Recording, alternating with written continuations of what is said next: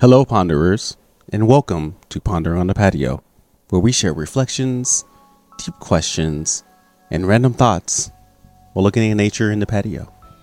In each episode, we will give you two different pondering thoughts from your Chief Pondering Officer, Ray White, and give you more opportunities for you to share your ponderings as well. So sit back, relax, ponder with me as I ponder with you on today's reflections of Pondering on the Patio.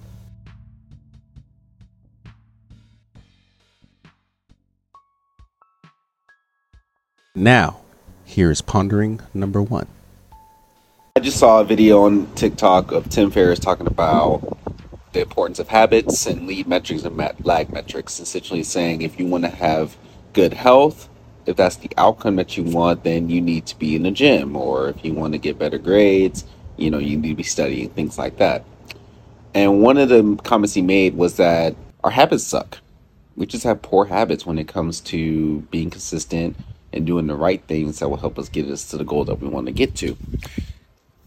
And so he suggested having five good minutes. If we just had five good minutes of intentional focus towards what the outcome that we want to get to, over time we will eventually reach that. How does that look when we create a belonging culture, right? If the outcome is creating belonging workplace culture, we need to then look at our leadership and more more importantly ourselves and our ability to create belonging through our presence. So, our leadership, we need to be inclusive leaders in that way. By us being inclusive leaders, we'll create a belonging culture. And if we practice this five good minutes mentality that he posed in this video, then essentially what we're saying is what are the things that we can do within five minutes that will lead us to becoming inclusive leaders that will end up having the outcome of belonging culture. So, some ideas could potentially be us sitting down and doing some research on the identities that are deeply impacted by our decisions. Another one could be having a good conversation with somebody who's outside of our identity marker, right? Another one could be just educating on on taking a minute to read on news or articles that are outside of what our normal news channels could be. One could be reading books that are associated by authors that are outside of our identity. Another one could be being able to intently think through how our work is engaging other people.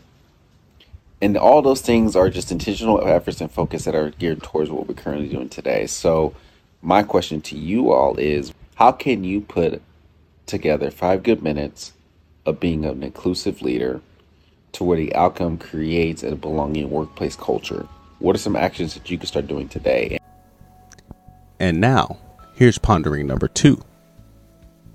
What if we went after what we want with tremendous amount of tenacity as if there's no tomorrow?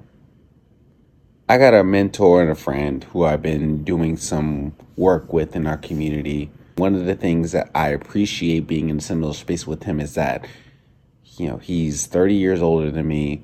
And anytime we're in the presence of anybody, he always talks about his vision uh, building generational wealth, helping advance the next generation of black leaders, providing equity within the black community, creating a unity across uh, our black organizations and families and businesses.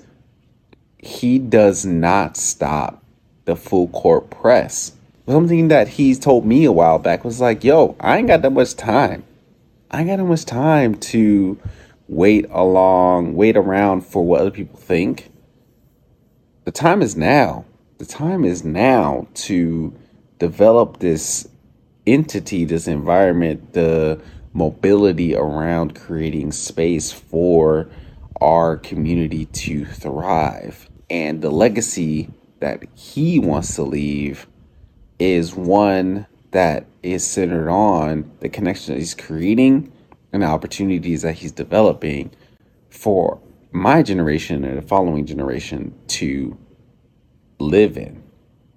And it just got me wondering like, yo, what is it that holds me back from having a similar type of tenacity to the vision that I set out to accomplish? Or the dream or the passion that's what's set within my heart What would you do if you had that similar level of tenacity and full court press? Go after the vision and the dream that's set within you as if you did not have time left on the clock.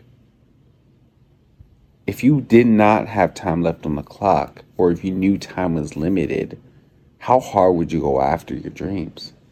And if we were in a position to really take that seriously, dang, like our world would change. We would have so much transformation in our society in our culture if we lived in that level in that lens of let's make the most of this opportunity and encourage others to do the same thing.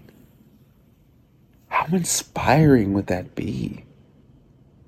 How awesome would our world be? How amazing and connected would our communities be with that type of perspective? Thank you so much for listening to Pondering on the Patio with your host, Ray White.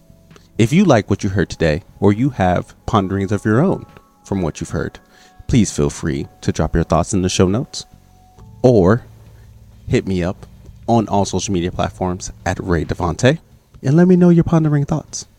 If you have thoughts you would like to ponder as well, please share your pondering topics with me and we could ponder together right here on the patio.